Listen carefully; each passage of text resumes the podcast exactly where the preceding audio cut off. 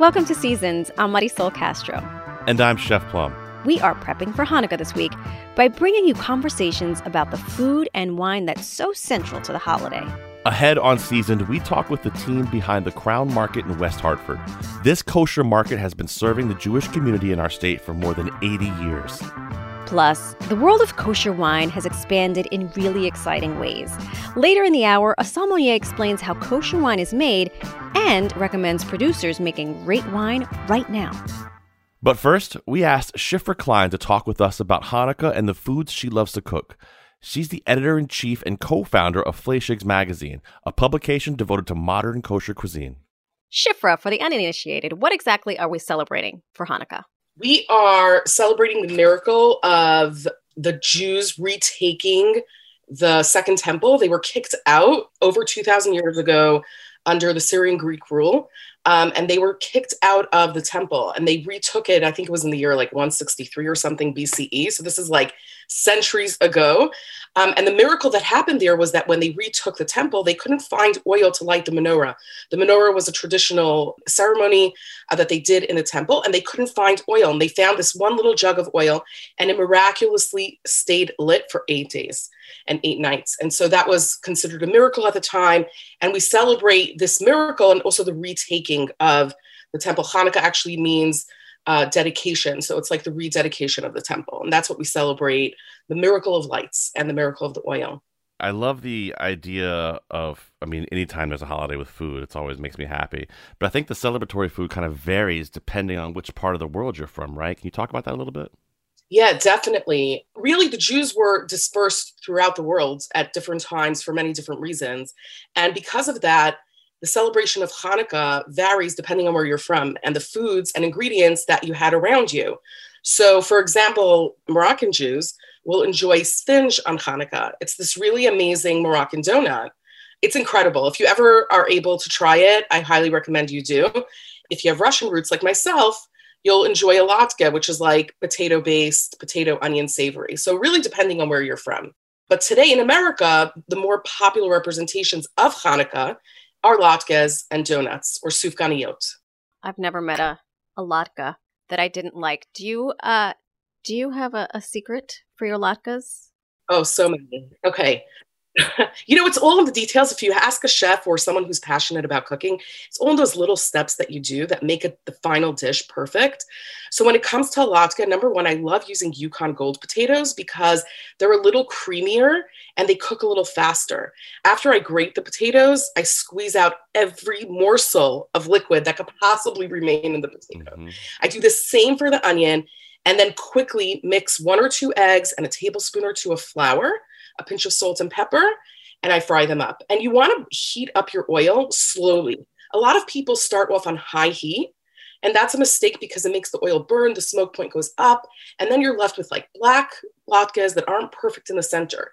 So you want to heat up your oil from like a medium temp and wait for it to reach the right temp, which is like the biggest, best tip I could share. So what's the temperature you think you try to get it to? I mean, I would think in my brain like 350, 325, somewhere around there. Yeah, 100%. Like you want to go up to 350 and like do like a slower, gentler fry so you get that crisp slowly. And then you can make a lot of latkes in a row and you're not worried about the oil burning and you're able to just make that big batch for your family. They're like people just eat them. The hardest thing about making latkes, it's like when you're on a grill and like everyone's just grabbing your food and you can't make it fast enough.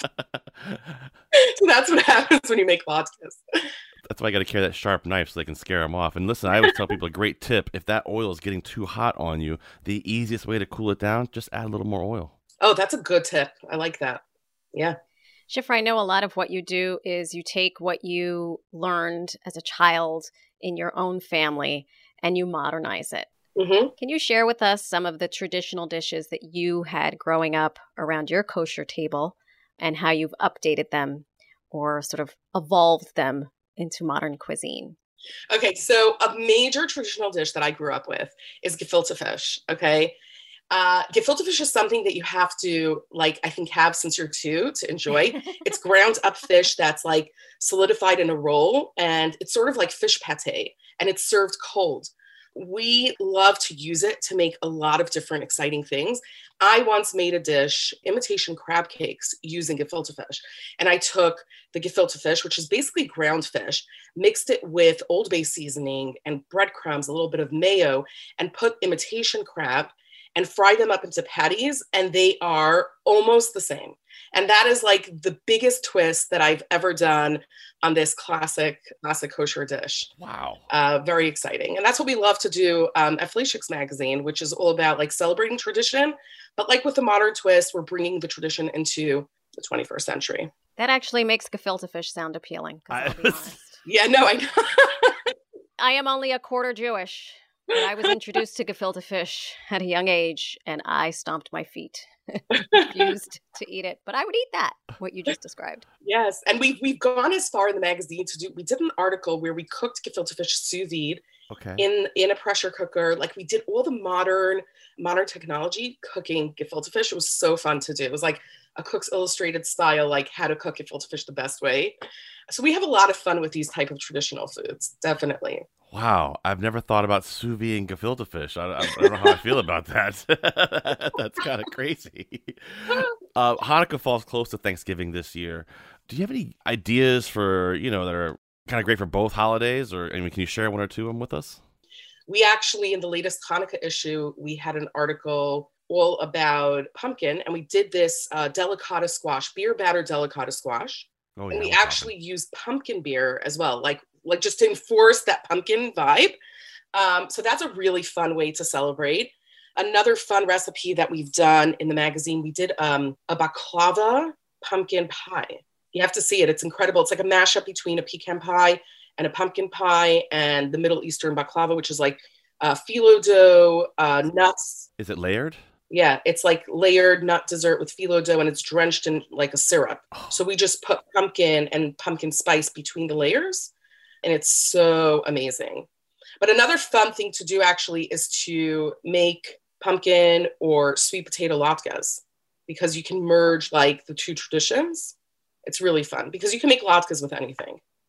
I love this this type of food this year, Marisol. I really do. Like just the season, like this, all this food makes me feel happy. I was afraid she was going to say beer battered gefilte fish, and I was about to have to leave.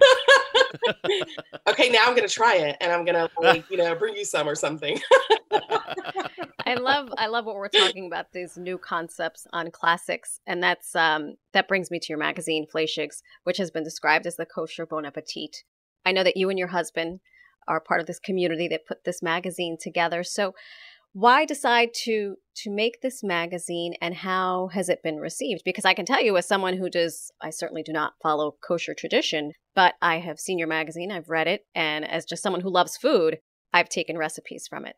How or why did you decide to come up with this this concept and this magazine?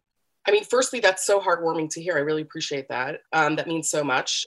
In our community specifically print is not dead because we keep shabbat and so we sort of shut off for 24 hours. People are desperate for things to read. So it wasn't as intimidating from like that perspective to go into print. When we decided to go and do it, we really wanted to create this sort of media outlet that offers, we call it ungoogleable content, where you read things that you wouldn't even be able to Google or even think to Google. And you read it and you're like, wow, this is so interesting. Um, whether it's cooking tips, but even more so like stories, you know, like in the Hanukkah issue, we, we did a whole Syrian meza spread where we showcase what the Syrian Jewish community is eating on Hanukkah and their fried foods and their story. Um, and it's really interesting. It's something that I even learned so much from as we were researching it. So that's really what we're all about. And we also really want to bring people together. We showcase a lot of different types of people. We like to unify the community, and that's a big goal of ours too. You've got a fried chicken recipe or some tips yes. for making a fried chicken that I think people should hear? Yes. So, again, as a kosher cook, you watch so much fried chicken recipes revolve around buttermilk. We have our kosher version, which is making your own buttermilk. And then we did last year, Hanukkah, we did like a skewer of fried chicken, like drenched in this like secret sauce. It was so good. And we also did uh, Nashville hot chicken. But actually, you'll find schnitzel to be something really popular. Like everybody who keeps kosher makes schnitzel. Schnitzel is like our version of fried chicken. Mm-hmm. In our community, you will go to everyone, everyone knows how to make it so great. It's like a real classic. It's the traditional way, you know, you do the, the flour, egg, breadcrumb. But we have also a lot of the more exciting versions that we've developed over the years is oven baked like how to make it healthier, which speaks to people's concern today not to fry everything. The best way to do oven baked, and I'm sure you know, is to do the wire rack over a sheet pan and sort of like flip it as you go. Of course. And you really get that really crispy exterior. Of course, you don't want it to be sitting in its own own fat. I just want to just backtrack what you said there. You talked about making your own buttermilk. I mean, just it's a very easy process, but maybe you could talk about that just really quick through here so people understand that. It's essentially buttermilk is a little bit of a sour, thicker version of milk. So uh, we just take soy milk or almond milk and add a little bit of vinegar or lemon juice to it and let it sit for a little bit so that it really becomes cohesive, like one, you know? And then we use that instead of buttermilk. Perfect. Uh, my favorite fried chicken is Nashville hot. What about you? Are you kidding me? Nashville hot for sure, but I'm an extra crispy guy. You know, I grew up down south and they would fry that chicken so hard and we'd drench it with hot sauce. Yeah, That's what we do. I love, love extra crispy. And uh, true story, I've never purchased buttermilk because I always go to make a recipe and I forget and I see, oh, buttermilk. And I just take whatever milk is in my refrigerator and then turn it with lemon or vinegar. So can we can we circle back to Hanukkah?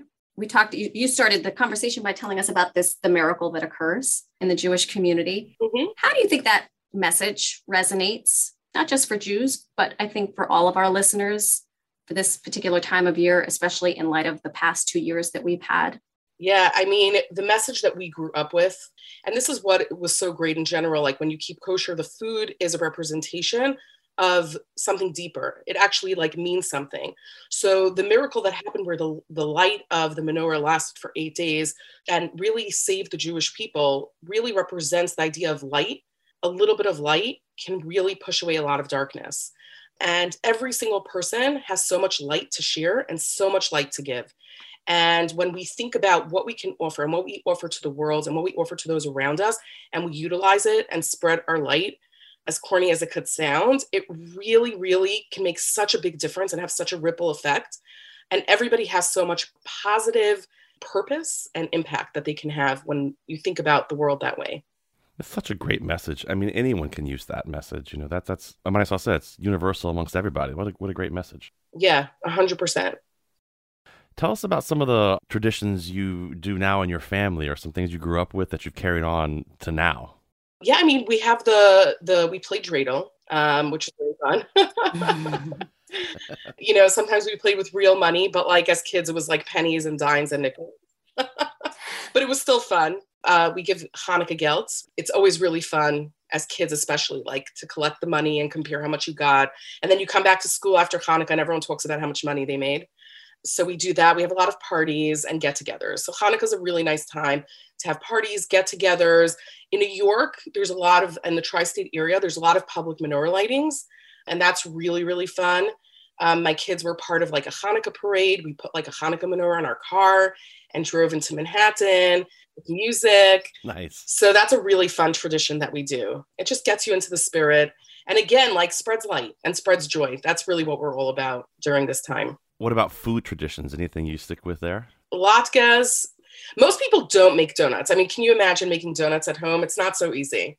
So we usually buy donuts and make latkes. That's pretty much the way we celebrate food wise.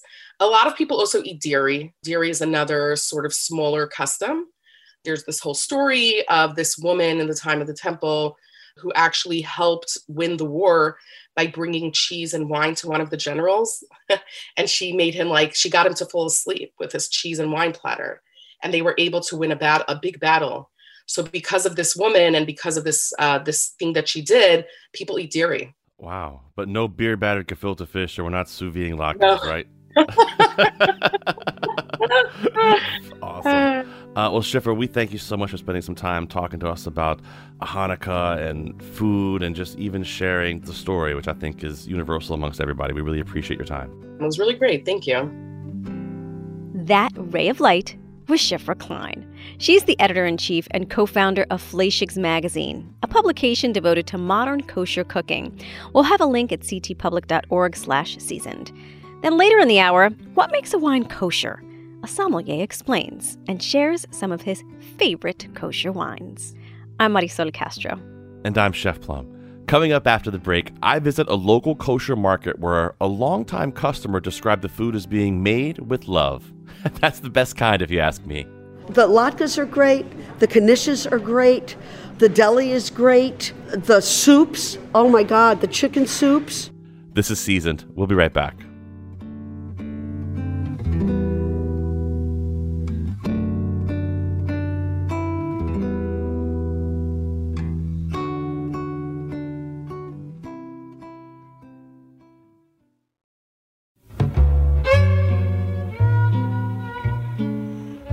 Back to Seasoned. I'm Marisol Castro. And I'm Chef Plum. The Crown Market in West Hartford has been serving the Jewish community in Connecticut for more than 80 years.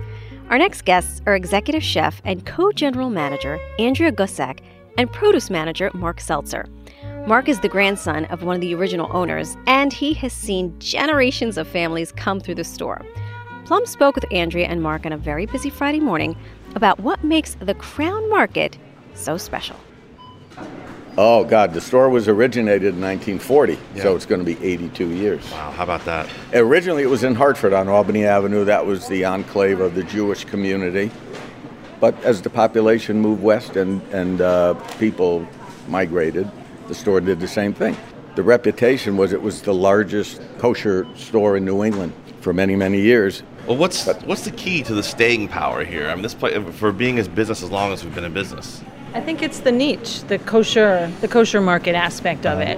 Um, it's the tradition, and we have all of that, and yet we're also current. We've been brought into the 20th century and current day with fresher foods, newer foods, but we still keep the things that people come here and look for, like the chicken liver yeah. and the knish and the good corned beef and, and all of that. So we heard it already. The families who have been coming here forever, they still continue to come. Their children come. Their grandchildren mm-hmm. come yeah. We like to say we're from cradle to grave. Oh, I, I, mean, I don't know how you can make that sound. Well, but, I mean, but, do, when people die, you do food. When we do. do we, we, what they call shivas. We give them a baby a namings or, or brisses. Baby naming, oh, right? uh, uh, yeah, and especially the people. We've had stories of people that move into town from out of town and they move here because there is a kosher market yeah. that they can shop at. Right, right. Believe it or not, you That's know some some people go for schools and doctors and different. Here, the, there's a part of the community that needs a store like this, yeah. and we just are happy to service it as best we can. Right. Not perfect, but best we can. Right. What what do you think the market offers that you're incredibly proud of, Andrea? Like what what's something that you know this is what we're so proud of? I mean, the, I mean we have tons of kosher items, including right. sushi, right? Uh, rye bread thousands and thousands, and I mean, can we say tens of thousands of latkes? tens of th- at Hanukkah time, yes. Yeah, yeah. Um, I guess I'm proud of when I walk in and I see the variety in the case, and it's not just you know like bean salad and coleslaw and potato salad. We have a lot of ethnic additional foods. We have fresher foods. I mean, we do Indian that's kosher. We do Chinese that's kosher. On any given day, there's you know 50 different items in our deli case yeah. that people can come and choose from. All kosher. All kosher. Yep. Some are vegan. Some are veg- strictly veg- you know vegan, vegetarian. Um, and then there's all the meat items. So it, we fit everybody's niche pretty much. Perfect. Let's talk about those latkes for a second. Okay. I, I got to walk downstairs and see them on the flat top. Yes. Working hard down there. Yep. Um, simple ingredients. Tell me about the potato variety we use. Uh, what goes into it as much as you can, and and, and they're, they're gluten free. They are gluten free. Yes. Um, we use it just a straight Idaho potato, and we mix it with a rehydrated hash brown, and then onions and potato flake, salt, pepper, garlic, egg do you cook That's the potatoes it. first, then shred them, or nope? No. Okay. Good. Strictly good. raw. Raw. The well, the hash browns are cooked, uh-huh. and they're mixed with the raw potato and the raw onion and the egg, and then they're formed and put on the flat top. Yeah, and we just that, that flat top I saw. It's probably about he does uh, like two and a half 55, feet wide. Yeah, he does fifty-five at a at a run at a Fifty-five time. at a time. Fifty-five at a time. And we eventually get to like fourteen thousand. We're making yes, we make about a thousand a day. That's yeah. a lot. He stands there, God bless him, all day long. the poor guy. You, you got to wring him out from the oil at the end of the we day. gotta get him a raise, don't we? Yeah, right. You know what? We sell them year round though too. That's the other thing. Even though Hanukkah is the big, but Sure. you know we get them year round. People eat them all year round. Yeah. And we do the homemade applesauce to go with it as well. Oh, delicious. Yeah. Delicious. Yeah. So, as a market specializing in Jewish food, uh, with so many kosher items and observing Jewish dietary customs, what are the challenges, or maybe they're not really considered challenges, but what do you do that's different than like Whole Foods or Stop and Shop? I mean, do rabbis come through and, and bless everything, or how does that work? So we have a supervisory board that we answer to, but we also in the was the most store. non-Jewish person question I could have ever asked in my Yeah, life, right? right there. But you know, um, at any given time, we have two what they're called mashgiachs Okay. in the building, and they are supervising what's coming in the door, making sure that everything is supervised and has a what's called a hechsher, which is the kosher symbolism on them. Um, so there's one up here in the deli and on the floor, and then we have one full time in the kitchen. how do the kitchen people like him? Is- Oh, they like they, They do. love. They're not like, yeah, "He's in the yeah. way, oh, this No, guy," well, you know? they get in the way a little bit, but it, it's a necessity Yeah. that we need. You know, they have to wash all the lettuces and vegetables, Mm-hmm. check for bugs because bugs aren't kosher. right. So we can't be eating the bugs. Non-kosher bugs. Non-kosher bugs. Yeah. right. Right. But yeah, they're they're just part of our natural Way of life. It's Right. the way we do it. Right. You know, we don't know different. Yeah. We don't know. Even the new employees when they come in, they know that blue, red, and green are different designated Mm-hmm. colors for different types of foods. We have separate sinks. We have, you know, Yeah. one day I, I I went into the wrong sink, just hold a knife, and ooh, I was They like, like that. whoa! Yeah, no, yeah. they'll tell you right. They tell you right away. Don't do it. And it was Well, everything in the case is designated. So the the non-meat items are in black containers, and they have green writing for parv. Blue writing in like the bakery case designates that it's got dairy items in it, and then the meat side of the deli is all white dishes and red writing on all the labels. Gotcha. Yeah. It's helpful to know how terms like kosher and parv are defined by Jewish law. I asked Andrea and Mark to help me understand. For me, kosher means it stems from the line in the Bible, "Thou shalt not eat a child dipped in its mother's milk." So that's kind of where the defining between meat and dairy and parv came from. So you don't eat cheeseburgers, we don't make anything on the meat side that has any kind of dairy product in it whatsoever. And same with the things on the non meat side, there's no um, dairy product or meat in them either. So we keep that separate. Uh, it also entails the way the meat and uh, poultry is slaughtered. You know, it's it's done in a humane way where it's not sitting in its own blood, so it's done quickly and uh, you know with as least amount of uh, pain, I guess, as you could say. And also, certain fish are not considered kosher because they're they're bottom feeders, so they're scavengers. So that's No shellfish. right. No, No, and no pork product. Right. Right. Nothing with a has to have a split hoof and chew its own yeah. cut. Right. That's right. Yeah. Yeah. So there's lots of ways to make great food. I've had amazing kosher lamb bacon, Yeah. which is oh, delicious. Oh, Yep. yeah, Oh, we yeah. Turkey turkey, bacon, pastrami, turkey turkey, pastrami, right? They call yeah. it faking. Fake. No, really. Yeah, we it's should called faking. cake, yeah. I swear to God, that's what they call it. Yep. That's amazing. Yeah. Yeah. Can you tell us what parv means? Because you know we we all hear kosher, but there's a lot of other terminology in here that we you know maybe we don't know. Right. So parv means there's no meat or no dairy product in the the salads or the starches or whatever that we've made. So it's completely neutral, so to speak, and it can go with your meat meal or with your dairy meal. And it's just it's a lot of vegetables and salads and, and all of that. So So it's kind of it's like, just a neutral. Yeah, it's it- like this Sweden goes with everything. or Switzerland or yeah. Which Parv is a Switzerland. is a Switzerland in the kosher world. As you can imagine, a lot of people shop at the Crown Market every day. We got a chance to talk to one of them, Sherry Haller of West Hartford. This is so fun. I've been coming to the store since I was born, basically, because my parents loved this store when it was in Hartford, and we grew up with this store. I grew up at this store. And how many times a week are you over here? Oh, probably three, two to three. That's fantastic. Yeah. Um, what's one of your favorite things that they make in house here? First of all, our wonderful chef has brought incredible variety to the section where you can purchase things that are already prepared the prepared foods. I don't really cook, so it's really important to me have great stuff and it's delicious, it's spectacular. So that's one thing. The other thing is though, there's a Yiddish word called Hamish. I don't know how to describe it.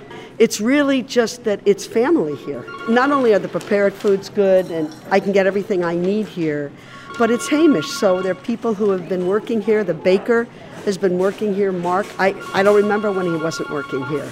Uh, and I can go in and we can talk a little politics and we can get a cupcake. I've got a delicious cupcake that I always get. So, and I think of my father and mother when I come here, and they're gone. Wow, so. kind of brings you back. And at the holidays, I come on holidays not because I'm sorry, Dad, not very religious any at all, but because then I see people who I don't typically see. Yeah. And so they're all here, they're all buying, and we're all kibitzing. It's it's a joy to have this place. It's a very it's a jewel. Do you try any of the latkes? Do you have any of those? Oh, the latkes are great. The knishes are great. The deli is great. The soups, oh my God, the chicken soups are fabulous. She's holding her head right now, everyone. because so you know it's they're just everything. It's made with a little bit of love, and it's made with a lot of care, and it comes across in the food. Thank you so much for joining us. We really appreciate you. it's my pleasure. I, I'm honored to be able to share how I feel. So while people are pushing carts throughout the store and getting these wonderful foods in the case, below is where all the magic's happening down in the basement. And there's so much stuff yes. going on down there. We took a tour and walked around. I thought it was yep. great. I loved it. Thank uh, you. talk about what's happening down there. It's like it's like almost like a david blaine magic trick. Like you're seeing the store up here. It's beautiful. And then you go downstairs and it's just this the magic. army of people. There is. There's an army. They just they know what's to be made. Tuna coleslaw. I mean we go through probably almost 200 pounds of tuna a day. World famous tuna. World famous tuna. Yeah, oh, yeah. there was a whole Facebook feed, people trying to figure out our recipe for tuna. yeah, it's uncanny. Not only are we serving families for generations here, but you kind of have your own little family. We do, we do, and they're they're great.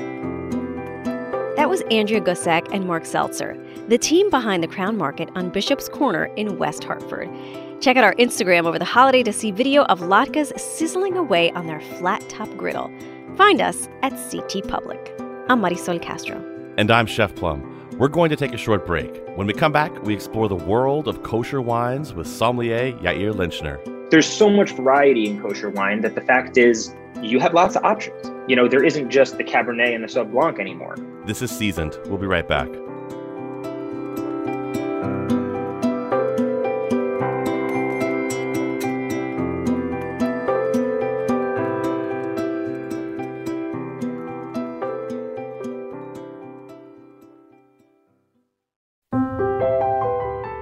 Welcome back to Seasoned. I'm Marisol Castro. And I'm Chef Plum. Hanukkah is right around the corner, so we're talking about the foods you might eat and the drinks you might drink during those eight days of festivities.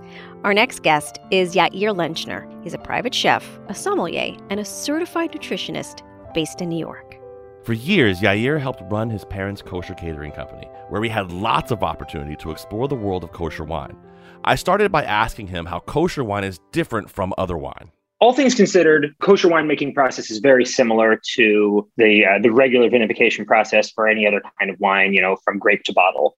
There's a couple of things that might set it aside. One word that we're going to talk about today is mavushal. In Hebrew, it literally means cooked or been cooked.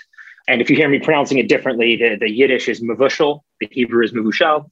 And that is a process of well, frankly, what it sounds like a little bit of cooking the wine. Now, uh, wine from start to finish often needs uh, kosher supervision. Sometimes that literally just means Jewish people have handled the wine. In some cases, that means a rabbi has to specifically bless it. But what goes on with this word mavushal or mavushal is that you know a long time ago we were concerned that the wine we would be drinking was actually intended for idol worshippers. So what we did was we created a system where we would make the wine unfit for those idol worshippers so that they wouldn't want to drink it themselves. In fact, if you ever heard the phrase pour one out, it goes back biblically. Uh, and idol worshippers would very specifically pour the wine on the ground in an homage to their idols. So what we did was we created wine that would be so different that they couldn't even pour it on the ground. What this Mavushal thing has done, it has created a place where you no longer need to pay attention to the start to finish process of only Jews have touched the wine. So once it is mavushal, once it has been has undergone this process, anyone can pour the wine. You know, God forbid a Catholic pours your wine. Yes, it's still kosher. and like it, the truth is, it, these days that's a huge deal, right? You have a yeah. kosher wedding, you can't guarantee that every one of your waiters is Jewish. Not every one of your waiters is going to be a Sabbath observing chassid, right? It's like it's impossible. So I want to stop you for one second. Absolutely. I want to stop you one, one second, yeah, just because the language of wine is almost its own language in itself. But now you're throwing in, like you said, these Yiddish words, these other words like muvashel. Am I saying that right? Yeah, yeah. The entire language does it change completely with wine?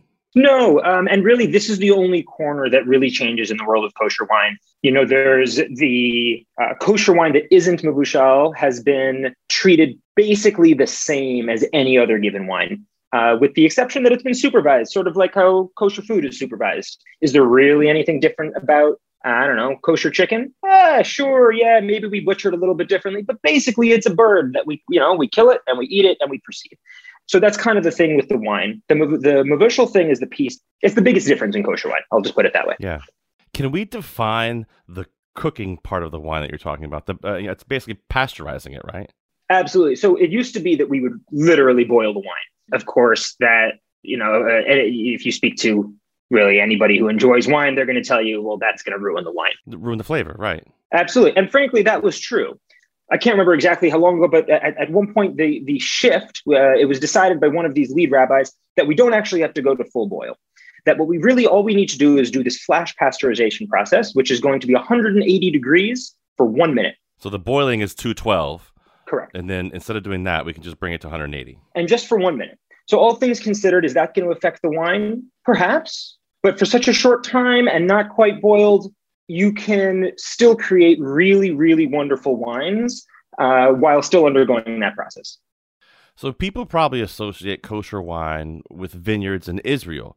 Are there other countries starting to catch up? Absolutely. There's a ton of good wine coming out of Italy, a ton of good wine coming out of France, Chile, Argentina, uh, Spain. There's a lot of really great wines going on right now. And you know one name in particular the rothschild family which if you are into wine you know that baron rothschild has created you know some of the greatest wines in french winemaking history of course and that family has gotten involved in kosher winemaking as well so it's not only israel it's not only the big three you know france israel italy you know uh, kosher wines are popping up everywhere these days so how has kosher wine evolved over time? Because I think of you know that Manischewitz bottle you see like in the grocery store or something. How has it evolved? Frankly, uh, uh, very similar to kosher food in New York, the standard was very low. People came to accept that Manischewitz is what you would drink. If it wasn't Manischewitz, it was Kedem, it was Concord grape, whatever. Boone's Farm of um, wine. Exactly right. so so it's, it's undergone a lot. And I think that as the Jewish community has assimilated, first of all, uh, has become less observant, as kosher people have relaxed their standards, but still want to maintain some level of kosher standards, the wine industry has shifted to accommodate that. That has also gone hand in hand with Jewish affluence. The, the sort of garbage Manischewitz wines are cheap. So while the standards were low and while the communities that were demanding them were not particularly affluent, that was fine and nobody really said anything about it. You know, sure, yeah, we're drinking Manischewitz. That's what we're doing. Frankly, as Jews like myself, who are not particularly observant, but still show up at the Passover table, still show up at home for Hanukkah, still, you know, want to be with our families, I care about wine and I don't want to drink Manischewitz. I'm certainly no rich guy, but I, I have enough money to spend more than $11 on a bottle of Manischewitz. Right. And so both the demand has gone up, the ability to afford that better product has increased. And as those two things have happened, the market has shifted. These producers have started to invest more in their kosher wine programs. They realize that there is a slice of the market that really is interested in good wines. Um, and then, as frankly, as Jews have become more and more affluent, they, they themselves have invested and gotten involved in some of these vineyards, personally carrying them up into a place you know that could provide great wines for everybody. What should listeners look for in a kosher wine, and what should they avoid? You know, I, I, think the answer is the same for kosher wine as, frankly, it is for regular wine. The first thing I just want to say is yes, Mevushal can be a red flag. And a lot of people say, well, if it's Mevushal, yeah, it's, it's terrible. Uh, that's not quite the case. And when we get there, you know, I'm going to actually recommend a couple of Mevushal wines in particular. But I think that the answer, like with regular wine, is there is no silver bullet. You got to walk into a store, think to yourself, okay, well, do I want a red today? Do I want a white today? What do I like in a wine? Do I like a big wine, a small wine? There's so much variety in kosher wine that the fact is you have lots of options. You know, there isn't just the Cabernet and the Sauv Blanc anymore. you get Viogniers, you get Montepulciano, you get all sorts of different stuff these days. So, what should they look for? What should they avoid? I think that you should go in uh, with maybe a couple of friends, find a couple of different bottles that that sort of work within your price range, and do a little tasting. You know, there are tastings around the city you know, at least in New York, I'm, I'm from New York, and you know, there there are often tastings uh, associated with synagogues. I know Lincoln Square Synagogue in New York has a big tasting, and often before the holidays, they'll come in and all of these uh, different uh, wineries and distributors will come in, showcase their wines, and frankly, like I said, just like with unkosher wine, it takes some practice. There's no well, definitely get the ones from Italy. They're the only ones who know what they're doing. It's just not true. Right, right. Um, so I would suggest for anybody who's really who is trying to break out of the Manischewitz prison, go to the kosher wine section, pick up two or three. Don't break the bank yet. You know, we're just trying to figure out what you like and start there. If you find, let's say you're like me, you don't always keep kosher, but you're going to a kosher home, you know, you want to bring a bottle of wine, follow the same kinds of wines that you like in your regular everyday life. You're an Italian red drinker, there's Italian reds out there for you. You like Prosecco, we can find you kosher Prosecco. Huh. So I think the answer is like, well, you know, uh, let's talk about what you're eating. Are we eating fish? Are we eating red meat? Obviously, fish, you know, white flesh fish. We're going to look for some nice bright white wines. Steak dinner. We're having brisket tonight. No surprise, right? We're going to look for a nice big red. These days, there is something for everybody. So pairing it like you normally would, yeah. you can get kosher wines pretty much the same way you get any other wine these days. Yeah, absolutely. I guess one thing I would say is just like with regular wine, you know, it is often the case that the big mass produced wines with, you know, the big single label may not be quite so interesting and may be exactly the kind of thing that you're scared of when you walk into the kosher wine section. You know, that, now that of course, that's not absolute. There's of course giant wine houses that make garbage wines and great wines. And that's why I say part of this is about, you know, trial and error that's that's really all it is. I, I, would perhaps stay away from some of the giant houses, but even there, as you'll as we'll you know as we'll get into, I think there are there are winners to be found all around. I know you're an Italian wine guy, eh, kind of in general. What about like a uh, like what, what's your go-to Italian kosher wines you can think of off top of your head? Does that put you on the spot?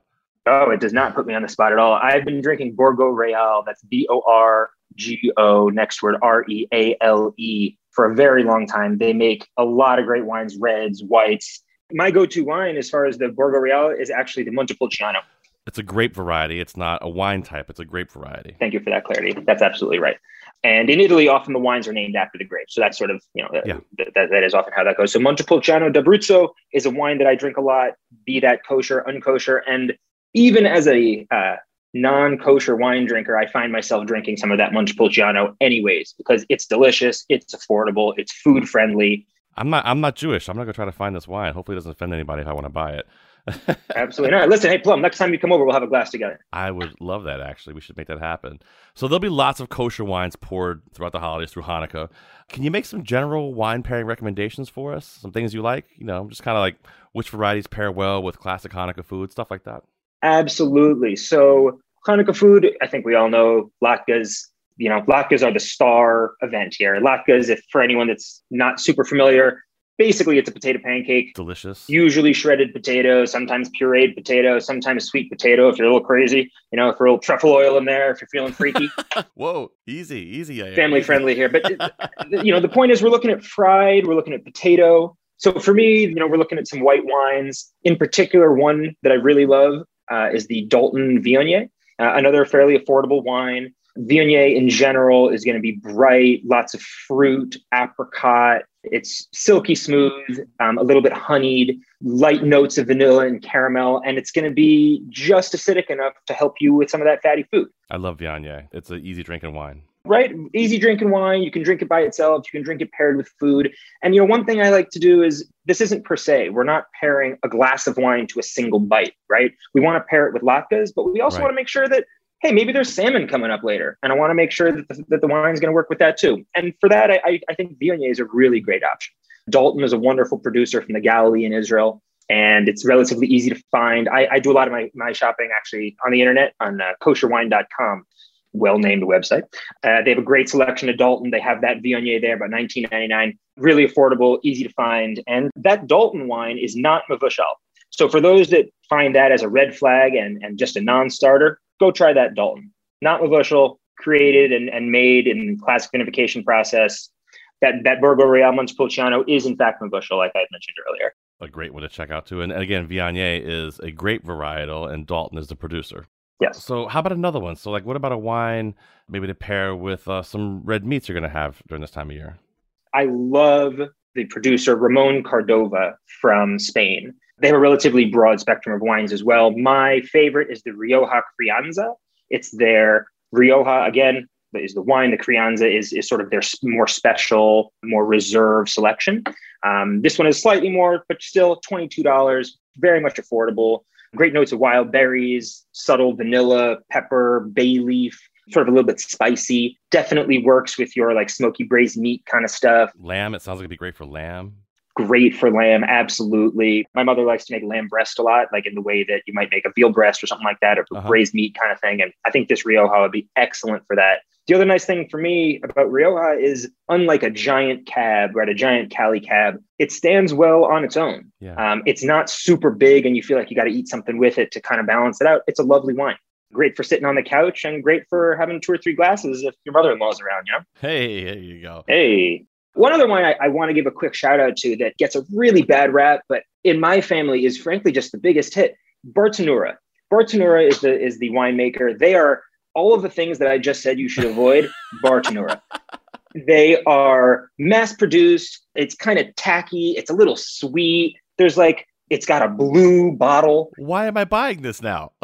why are why are we buying this now? Right? Absolutely. It is on my table every Jewish holiday. It's a little bit low alcohol. It sort of takes the place of those low alcohol Rieslings where you feel like you kind of want to drink wine all night. This one's a Moscato. It's a light white, very light, very fruity, uh, lots of aroma, like super naturally rich in all those perfumed aromatic things. It's fun to drink. It feels celebratory. That little hint of sugar on a celebratory festive holiday is really just what you're looking for. It's not quite sweet enough for dessert. It's not, you know, it's not an ice wine. It's not a late harvest Riesling, but it's super fresh super refreshing. And you know, if uh, if you got to sneak one half a glass to your 17 year old cousin, you know that that's the one to do it. It's it's that low alcohol wine. It's you know, am I allowed to say that? it's uh, sure.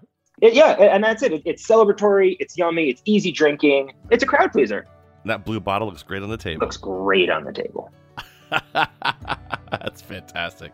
Well, Yair, thank you so much for sharing your knowledge of kosher wines with us. It was really, really good info, man. I appreciate that. Absolutely. It's my pleasure. Thanks for having me on. That was sommelier Yair Lenchner. He's a private chef and a certified nutritionist in New York. Before we go, leading into the holidays, we're shining a light on organizations in the state who are feeding people in their communities. Allison Batson is the founder and creator of Dinner for a Dollar, a program that for at least 10 years has been feeding people in Hamden hot meals every weekend. Allison, thank you for joining us here on Seasoned. Thank you for having me, Chef Plum. It might be obvious by the name, but can you tell our listeners what Dinner for a Dollar is? Dinner for a Dollar is a weekly communal supper that we've had, like you said, for the past 10 years, where anyone and everyone is welcome and invited to come. We serve hot, home cooked food and we welcome everybody to come. We have a community of friends and, well, people who are now friends and family. And we get together every Friday night and now every Saturday night and starting up on Sunday nights. It's not just giving a free meal, it's kind of preserving that dignity. Like, let me at least pay something for this, which I think is so important. I think it's a part that people don't really think about. People don't think about it, and that's good. We don't want anybody to think about the money part because we want people to feel like they're guests in our home because they kind of are. They're guests in our home, and the food we cook is like the same thing you would cook for dinner at your house, and we serve it the same way we would serve for dinner at our house pre pandemic, when we were all inside, we served on plates with flatware, and um, it includes coffee and iced tea, and all our meals include dessert. They're home cooked, cooked with love, cooked with care. We we love doing it. Yeah, the dollar is more of a optional type of donation, but the dollar is a donation, and yeah. you know there was a stigma attached to people thinking they're getting a free meal. You can put in a dollar, you can put in not, you can put in more like you said, it preserves people's dignity that can't afford the dollar or, or, can't afford it this week, but it preserves their dignity and it makes people feel like they're getting something and they're they're contributing something in the same way. How many people are you feeding each week? Pre-pandemic, which is our new language now, yeah. pre-pandemic, we would serve in-house about 50 to 60 meals. Mm-hmm. And that's since doubled since the whole um, for the past 18 months because now we do a drive-through. Every, all our meals are packaged to go. So our numbers are about roughly we serve around 100 meals every Friday night. Wow, that's incredible. But I think it's important for people to know that Dinner for a Dollar is a community of people, a community of volunteers, a community of guests. And what started out as helping our community, what we thought was the Christian thing to do is to reach out and provide support for our community, turned into a separate community in and of itself. We have volunteers from synagogues, we have volunteers from Baptist churches, we have volunteers from civic groups, restaurants, local restaurants, and we've all become one big community. So whenever I like to say, whenever you come to dinner for a dollar, you're already one of our guests. You're never a stranger. Where can people find you every week? So every week we're at Grace and St. Peter's Church, which is 2927 Dixwell Avenue in Hamden. On Saturday nights, it's at Hamden Plains United Methodist Church on the corner of Dixwell and Church Street. And now on Sunday afternoons, we're at 1935 State Street, which is strictly distribution. We don't cook on that site. So we understand that people come from every walk of life, all backgrounds. Some are experiencing a financial hardship, and some are just experiencing loss or exhaustion. No one's ever turned away. No. Can you talk a little bit about the people that you serve? We have such a range of ages, socioeconomic statuses, family makeups. We have seniors that come, like you said, to stretch their grocery budget to help economically, and they also come for company because some of our seniors are starved for loneliness. And so they come to enjoy people's companies. We have families with children who can come on a Friday night and have, say, four or five meals, depending on how many you know you need, and we're talking, like I said, quality hot home cooked meals. We have one of our guests who's been coming, her and her husband came for years and years, and they were one of our benefactors. He recently passed away. And she has spoken and said that we have been a light for her, a connection for her. And she and her husband were always that for us as well.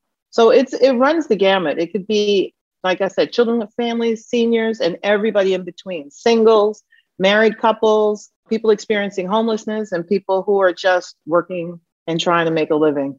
So we've seen some of these meals on Facebook Live, and we're talking about some really good, delicious looking food here. Yes. Uh, all made from scratch. Great comfort food. Barbecue chicken, roast turkey, spaghetti and meatballs, great vegetables, all the sides, a salad, a big dessert, mm-hmm. all prepared fresh in the kitchen by volunteers, right? Yep. I mean, you've got me ready to come cook for you right now. You should come and cook say. for us, chef. Are you kidding me? To. I would freak out if you came and cooked for us, but we would welcome you at any time. Absolutely. We're gonna we're gonna zoom pinky promise. That's what we're gonna do. Pinky promise. right okay. I, I, would love to come do it. How can people help? Can they come down for a meal? Can they drop some money in like a giant donation jar? How can they help? How can they give? What can they do? We literally have a giant donation jar that we put out. So if you want to come by at 2927 Dixwell, we're actually right across the street from the Hamden Police Department. We also have a um, website, graceandstpeters.org, and there's a, a donate button there with a drop down for a dinner for a dollar. And on our Facebook page, I just recently put a contact information with that will take you right to that page. We're also in the process of raising money to purchase a food truck so we can do dinner for a dollar every night of the week. Allison, we thank you so much for taking the time to join us here. I love everything that you're doing. Well, we thank you for shining a light on what we do, and thank you for having me. That was Allison Batson. She's the founder and creator of Dinner for a Dollar in Hamden. I'm Marisol Castro. And I'm Chef Plum. Seasoned is produced by Robyn Doyon-Aitken and Catie Talarski. Our interns are Abē Levine and Dylan Reyes. Thanks for listening, everybody. Join us next Thursday for a live show with guest Lydia Bastianich. We'll talk with Lydia about her latest book and take your calls about Thanksgiving dinner. It's going to be a good time, so don't miss it. See you next week.